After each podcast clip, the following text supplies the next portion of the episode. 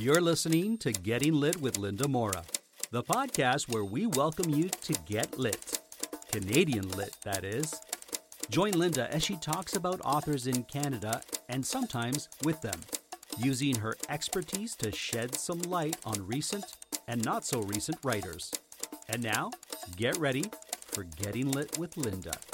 Hi, this is Linda Morra, the writer and host of Getting Lit with Linda. Co producers, Marco Timpano and I were extremely pleased to have learned that Getting Lit with Linda is a finalist for the People's Choice Podcasting Awards. Keep your fingers crossed for us, dear listeners. We'll find out in October whether or not we make the win. Given all the hype recently, I caved and went to go and see the Barbie flick that everyone's been talking about in both critical and appreciative ways. I chatted with my friends about it and heard from them about the consumerism it's certainly appealing to, how Mattel was trying to renew the popularity of Barbie dolls for the sake of its own profit, and how the movie lacked a certain measure of complexity, and how the movie didn't really do justice to matters related to sexual orientation or trans representation. But I also heard about how it covered a range of feminist ideas and about the appeal it makes to transforming representations of masculinity and femininity. So I went on my own, and I did appreciate both its merits and failings while I watched the movie. Whatever criticism I may have had, what I personally loved about the movie was the knockout performance by America Ferrera. And I won't say much more for those who haven't seen it, so that I won't ruin that for you. But I loved this key speech that she gives where she addresses the patriarchy. I swear I almost hollered out, Amen, in the middle of the theater because I thought her delivery was so moving, so striking, so exact. It really addressed those who are deeply affected or are victims of the patriarchy.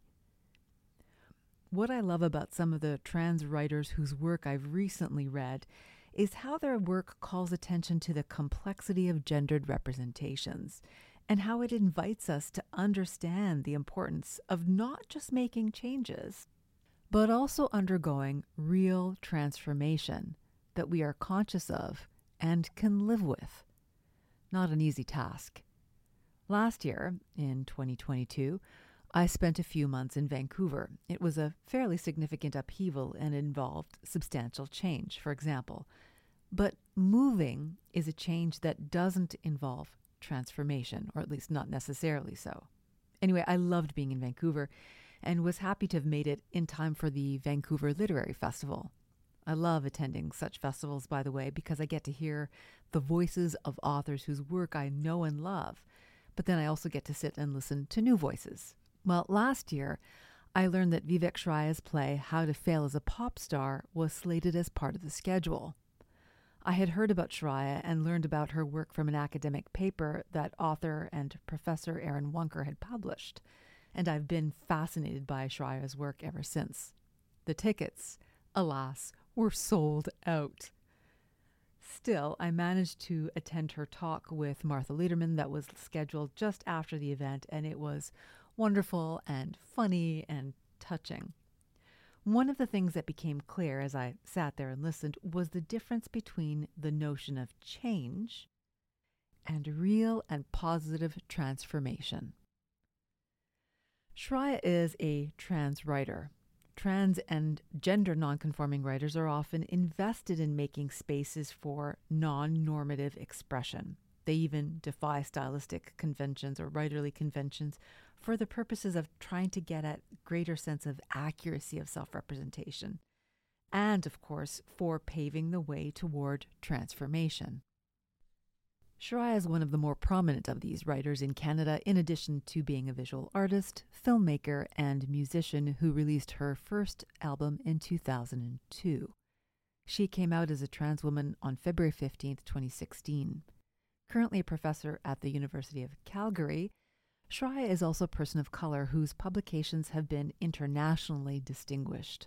Her work, for example, has been shortlisted for the Lambda Literary Awards, get this, on no less than seven different occasions.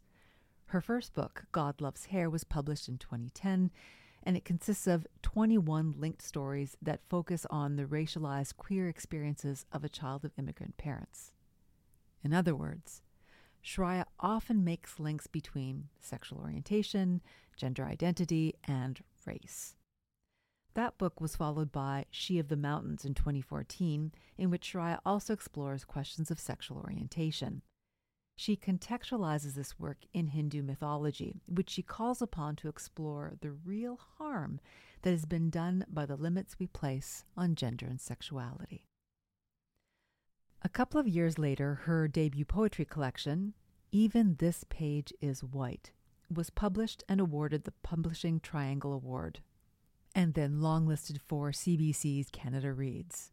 I love this collection. It's divided into five sections titled White Dreams, White Speak, How to Talk to a White Person, The Origins of Skin, and Brown Dreams. In each section, Shraya explores how whiteness determines identity, demanding painful interventions by racialized subjects. As is indicated by the title of the collection, most of the pages are, in fact, white, or that is, bare. The lyrical poetic text is featured in these condensed passages compressed on the lower third right or left hand side of the page. Why? Because the poems are meant to reflect visually the experiences of racialized trans subjects who are often pushed to the margins of white collective experience. Shraya has since published I'm Afraid of Men, which directly addresses her transitioning. She acknowledges that the independence and self reliance she enjoyed beforehand as a man, for example, was a byproduct of male privilege. But then she expressed frustration at not being feminine enough to bypass the social scrutiny to which she is still often subject, and which was also tied to creating and performing and perfecting her own versions of manhood. One of the sections of the book, titled simply You, creates this cumulative sense of you, who participates in these different scenes and shows us how much identity is actually driven by the context that we find ourselves in. Each context explains how and why the speaker is compelled to act, why that sense of you is actually plural and not singular. All you need to do to understand this is think about how you, my listeners, experience a different sense of you in a public space or a private space, in a work context or a familial one. In this case, the speaker is adapting to expectations of what is considered desirable. This kind of transformation is not what Shraya is advocating. Again, think about the images that we're presented with in the media about desirable body shapes and sizes. But the speaker notes here those expectations also create paradoxical desires that speak to the impossibility of accommodating the demands of a largely white heteropatriarchal culture in North America.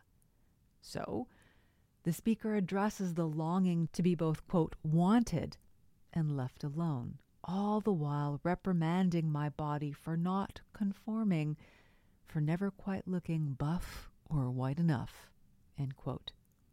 She's vigilant about avoiding a range of behaviors that may draw attention to her nonconformity and her femininity. So, Shraya's identity is what we would call intersectional. That is, we have to consider the different factors of identity at play in determining who we are. In this case, gender and race intersect and play a role. She realizes that her brownness adds another layer of queerness, rendering her even, she says, too queer for gay men. She then proceeds to gain weight after her submersion in gay culture because being thin as a man is perceived as unappealingly feminine, and because gay men will find me desirable only if I'm muscular. So she's constantly trying to shape and reshape her body to find some source of validation, to change and change again. This part is altogether too familiar, and I have a feeling many of my listeners will understand and feel the same way. Well, for the speaker here, shaping her body offers different kinds of validation protection from straight men and or affection from gay men for example The speaker muses that it's virtually impossible in this context to, quote, love a body that was never fully my own, end quote. The book highlights how competing needs and desires create irresolvable pressures. The desire to be noticed and desired, but not to be devalued and dehumanized. It's enough to make anyone experience frustration at trying to strike the impossible balance between the two impulses. If anyone has watched that recent Barbie flick, just think again of that most amazing speech by Ferrera that I referred to at the outset of this episode. You'll know what I mean.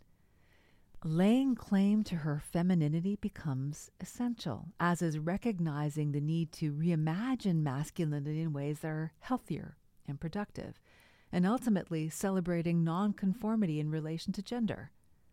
Let's just say that the movie Barbie is a few steps shy of making this kind of argument. Well, in 2021, Shraya developed this theatrical production that I didn't get tickets to see, titled How to Fail as a Pop Star. It features several songs written and performed by her, including Showing Up, which explicitly remarks upon how, even in not quite making it or breaking it, I'm quoting here from the song, the commitment in showing up matters to the work at hand. I have a link in my show notes so you can hear or see her performance of this song. The corresponding play of the same title, published by Arsenal Pulp Press in 2021, traces her journey toward almost pop stardom, as it also reflects her hybrid and unorthodox artistic approach. The journey lays bare the kinds of expectations in making it as a pop star, which involves an implicit critique of the very ideological systems that inform both our expectation about who might qualify as a pop star and the limits to such stardom. Shraya makes it clear that the belief in meritocracy is actually an illusion. It's not necessarily about the best who make it in the biz. The very fact that she's increasingly developing an appearance as a Caucasian woman in response to racialized conceptions of desirability confronts those expectations. Well, the intersectional concerns of Shraya's work mean that she considers more than just matters of sexual orientation. She also reflects on matters of race and cultural heritage. In the story The Judge, which appears in How to Fail as a Pop Star, Shraya recounts a direct confrontation with a contestant assessor about her own performance at a singing competition. So, during the competition, the assessor responds to her performance, commenting upon the inadequacies of her self presentation, notably, nothing to do with her voice. The advice is that Shraya should wear leather pants, you know, like Ricky Martin. This incident inspires her to consider whether not having worn those leather pants might have been the cause of her past losses in local contests. So she frames her lack of success that build on this notion of difference. She observes, for example, that she was part of the Mickey Mouse Club, along with Justin Timberlake and Christina Aguilera and Ryan Gosling. But has had less success, presumably because, quote, I'm not white. She may even be recognized for her talent, she concludes, but never on her own terms, rather for her collaboration with white artists. This production was followed by her book, People Change, published by Penguin in 2022.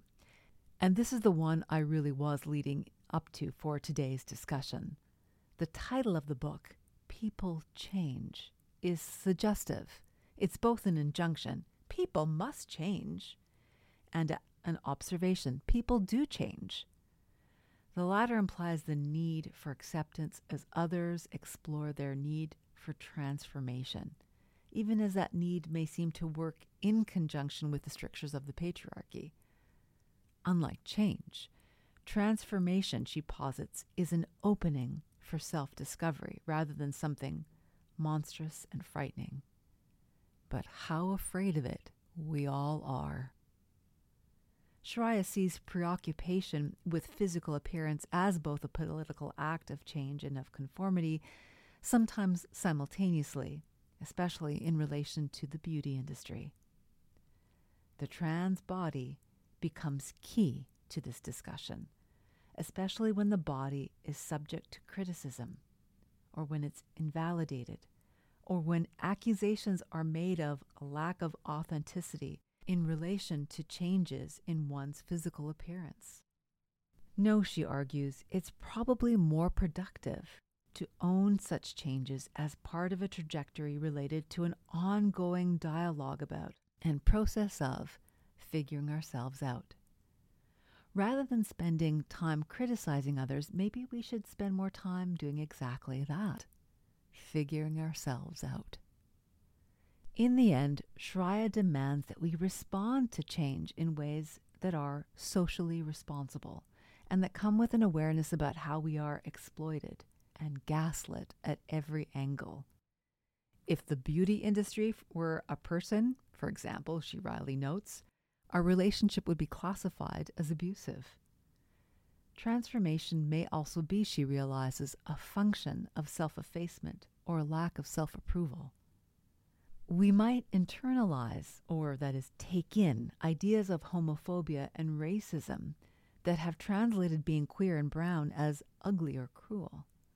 So, figuring ourselves out and finding ways to accept the bodies we have or need to have is an opportunity to take one's own destiny into one's own hands for the sake of growth, for restoration, and for reinvention. This is the takeaway portion of the podcast.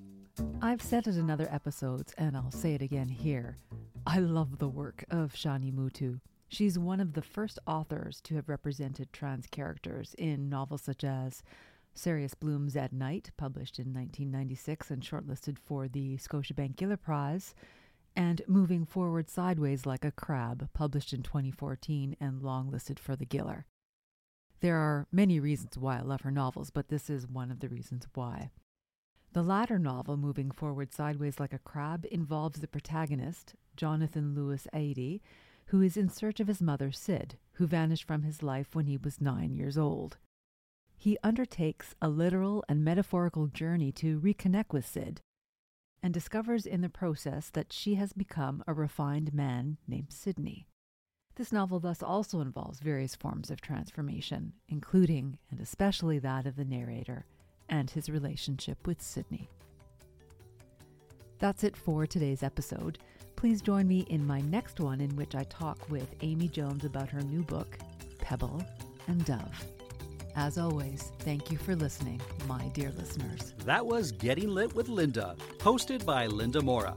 If you have a topic you would like to hear covered, write to us at gettinglitwithlinda at gmail.com.